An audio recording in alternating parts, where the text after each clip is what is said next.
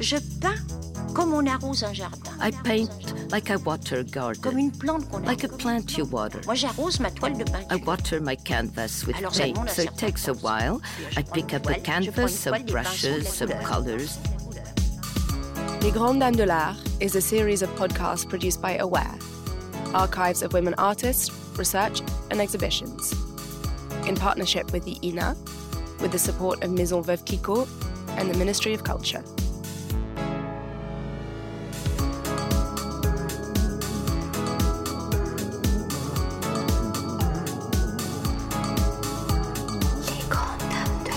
Great Women of Art. Les grandes dames de l'art. Great Women of Art. Les grandes dames de l'art.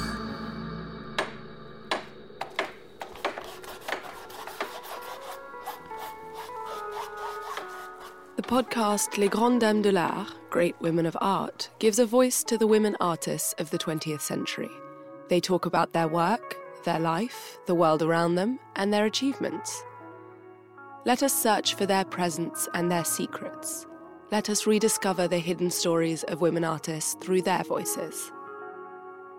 Amongst the women artists in Paris in the 1920s, many more than we think were famous and made a living from their work. The humble Marie Laurencin, born in 1883, said, Painting isn't easy for me.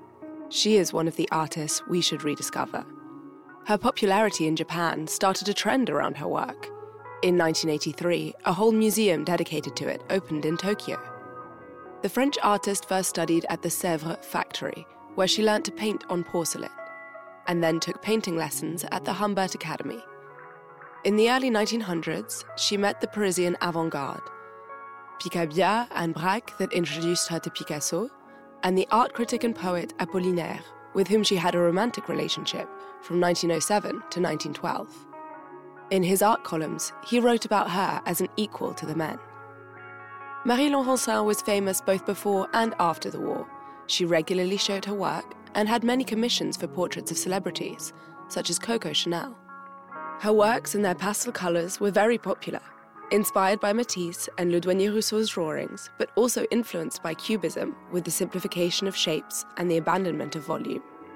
In 1953, in the programme Rendezvous à 5 heures, Rendezvous at 5 o'clock, presented by Pietre d'Ivoire, Marie Laurencin, age 70, is presented as an artist and a poet. Designed for a female audience, the tone of the show is light. Serious subjects are approached jokingly. Playing with the artist's natural humility, the journalist talks about her in the third person. The artist plays along and talks about a certain Marie Laurencin owing her fame only to the fact her name sounds nice. Nevertheless, she insists that there is a relation between painting and writing and defines the mastery of this relationship as a characteristic of great artists. Marie Laurencin being herself a poet, she thus includes herself in this category. C'est-à-dire, je crois que la peinture I see painting as very close to writing. comme me disait Eugène And as Eugène tous Montfort used to tell me, écrivent très bien. all painters are good writers, which is rather donnent- quand ils s'en true donnent la peine. Et when they do bother. là, j'ai encore des And I would go even que je crois further. I think that a painter who cannot write ça n'est pas is not a painter. Parce que tout de Because come on, Leonardo da euh, Vinci, Vinci, euh, Michelangelo, and Delacroix, and euh, many others, they wrote beautiful things. Et des belles choses. and some very beautiful things. And Marie Laurencin wrote some poems. Yes, Yes. Dont elle that she's not thrilled about. Why? Oh, bah, oh, on n'est Because one is never thrilled with herself. Not even with your painting. Oh, non. Oh no. No, you are not. Oh, I'm always fretting when I finish a painting. I find it unworthy, no good. I think the public mostly likes my name because it's pretty, Marie Laurencin. Marie Laurencin, uh, it's a very pretty name. But the public also likes your colors and the way you draw. Because it goes with the name. You think so? Yes, Parce que j'ai eu ce because I was given that name. Presented by Georges Charensol, the 1954 programme Bonjour Madame Marie Laurencin, part of the series L'Art et la Vie, Art and Life, meets artists and their friends in their studios. Once again, the programme focuses on her relationship to writing and the presence of books more than her actual painting. We don't see any of her paintings because once finished, they have to go like books have to be read. This is where I work, and even though you went up a pretty shabby staircase, from here you can see the trees of Matignon, the Prime Minister's residency. But it's sad, the ivy is dying. Madame, what are the conditions you need to really be able to work? Solitude, silence, and music. Music through radio. I see here a whole wall, even two walls, entirely covered with books. They must be your friends too. Yes, because I love books, and I've got many more where I sleep. I don't see many of your works, Madame, on the walls. Because I hate that. Once a painting is finished, it's over. I can't wait for it to go. But why? That's what gives life to the painting. It travels. Yes, of course, you have created a being that takes on its own life. The same goes with writers. Their books are read, and if they wrote books that no one read, they would stop writing. Marie Laurencin insists on the multiplicity of her work, ranging from sets and costumes for the theatre to pictorial work, drawings, paintings, prints, and book illustrations. With sincerity and humour, she talks about her fears and lack of confidence, but also acknowledges her long studies. Like all great artists, she knows not to take anything for granted and accepts that art is a process. I illustrated some 30 books. I must confess that I didn't read much of them be before uh, making my drawings. I don't really know what I did, a bit of this and that. And I did a portrait of André Gide, a lithography. And I remember that André Gide had posed bareheaded, well, without a hat. And since I didn't know how to do men's foreheads, I asked Gide to put on his hat, and that's how I finished the portrait. You say, Madame, because I didn't know how to do men's forehead. I still don't know. I haven't learned. And when I take a canvas, I'm not sure of myself. And I'm scared when I see the white canvas. And yet, that's the best, after all, looking at a white canvas. So you work with a sort of fear. Yes. I'm unsure of myself. And with some efforts, eventually. I have no gift for painting. But still, you definitely had some gift initially and the desire to paint since at a very young age. Yes, well, not so young. I was 20. At the age of 20, I decided I wanted to paint. But I wonder why. I wonder why because first I was badly short sighted, which is uh, a problem and I could just as well have gone into writing, but what stopped me is that I didn't know Latin. The 1954 program, Le Bureau des Rêves Perdus, The Office of Lost Dreams, produced by Louis Moulion and directed by Albert Riera, has an original edit, giving it a surprising tone. The 71 year old artist talks non stop. She explains her prolixity. She has, in fact, signed almost 2,000 oil paintings as well as many drawings and watercolours, almost 300 prints, and several theatre sets. I paint like one waters their garden, she explains in an amused tone. It's her imagination as a young girl that gave her this energy. She explains the importance of her models and talks about the intensity of her relationships with them. She has them sit for short sessions, followed by long work sessions once they have left, because their presence is exhausting to her. Her paintings, in some ways, represent the liberated woman of the 1920s, a bit like Jacqueline Marval's work, another woman artist well known in her time, that the history of art has forgotten. I'm so down to earth and real, maybe, that I need a model to work. But it's not to paint the model, it's because the model prompts me to take up my paintbrush. Painting is not tiring, it's almost restful. I used to tell my art dealer painting could be bought by the weight. There's so much paint on a picture, but real paint. I paint like I water a garden, like a plant you water. I water my canvas with paint, so it takes a while. I pick up a canvas, some brushes, some colors, and then generally I would bring in a model. But not in the old days. When I was young, I didn't because I had a lot of imagination then.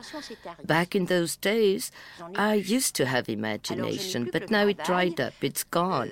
All I've got left is the work, maybe some experience, and then a great scruple in my work. When the model is here, I can't wait for it to go away. Because the model tires me, because I have to look at it. And I would rather be alone with my canvas. I would have more freedom then. But precisely I use models. I can only work for half an hour with a model because watching a model tires me immensely. I tend to see people more beautiful than they are in reality, and in life also. Once the model is gone, I work because the brushes are there soaked with turpentine and paint, so I keep going. Because when I stop, I have to clean my palette. I can only work with an extremely clean palette. It's mechanical, the brush requires it.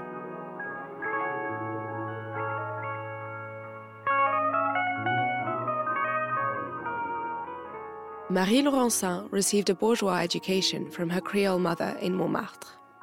She talks about her youth, her memories at the Lycée Lamartine, her choice to study applied arts and then painting, and above all, Braque discovering her work and introducing her to the avant garde almost unwillingly, thanks to a tiny painting the size of a matchbox.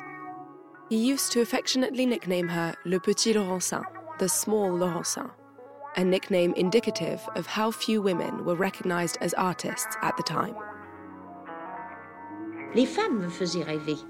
Women made me dream, particularly when they had a pretty waist and a nice gait in the street.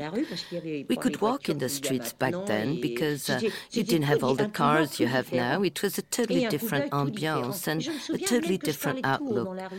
I remember I used to talk out loud on the street because all kinds of strange things would cross my mind, but mostly I would watch, and I already watched faces and women. I used to live near Lamartine High School where I studied until the age of 20, but I was always last, so I couldn't dream. It was not fun at all.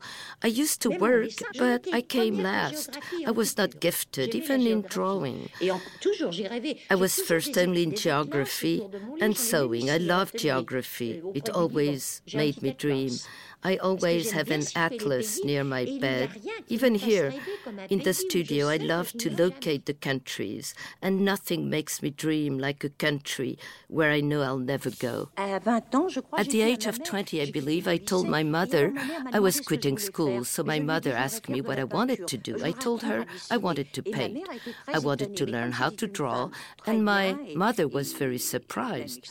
But since she was a very fine woman and even an extraordinary one, she immediately looked for some art classes for me.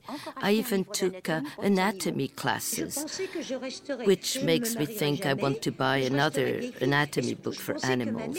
I thought I would remain a spinster, that I would never get married. I thought my mother would live forever, and my mother died when I was 28. I tried to enter l'École des Beaux-Arts. I took the contest, but fortunately I always flunked the exam. I tried three times. I also tried to become an art teacher. I had to earn my living. And there again, I failed. I never got any diploma. and at the Académie Humbert, I met Braque. And Braque was the first one to see the word talent about me. At the time, I used to draw. I don't think I painted. I did drawings. And Braque painted. I don't remember seeing him do a drawing. I always saw Braque painting. I did a self portrait. I used very few colors, just four colors. And I did my portrait. There was some black, blue, pink, red and white. And the academy teacher, I can't remember who he was, had asked us to bring what we did. So I brought my little picture that was actually painted on a cigarette box. It was not very big.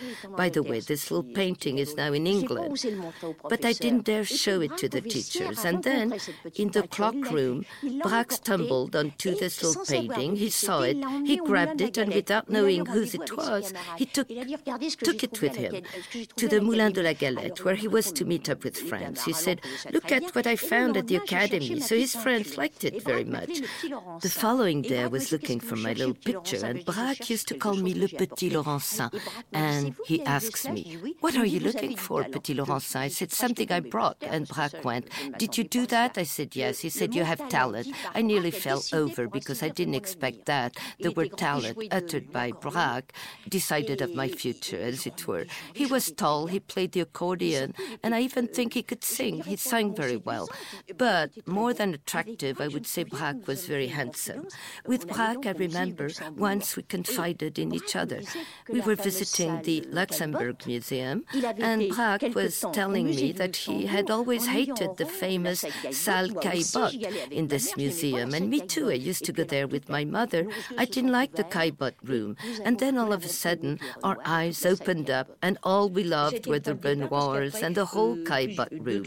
It was a starting point, as two or three years later, I exhibited some paintings at the Salon des Indépendants, some improbable and very ugly things that my mother burned.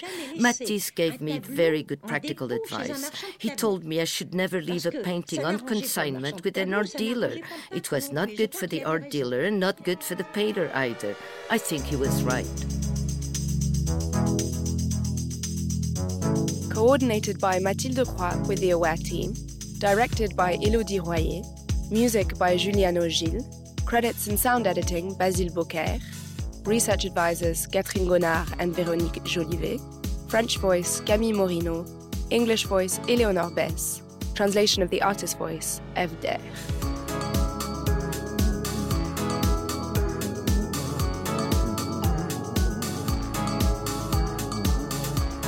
If you enjoyed this podcast, rate, review, and follow us on Apple Podcasts, Spotify, or wherever else you get your podcasts.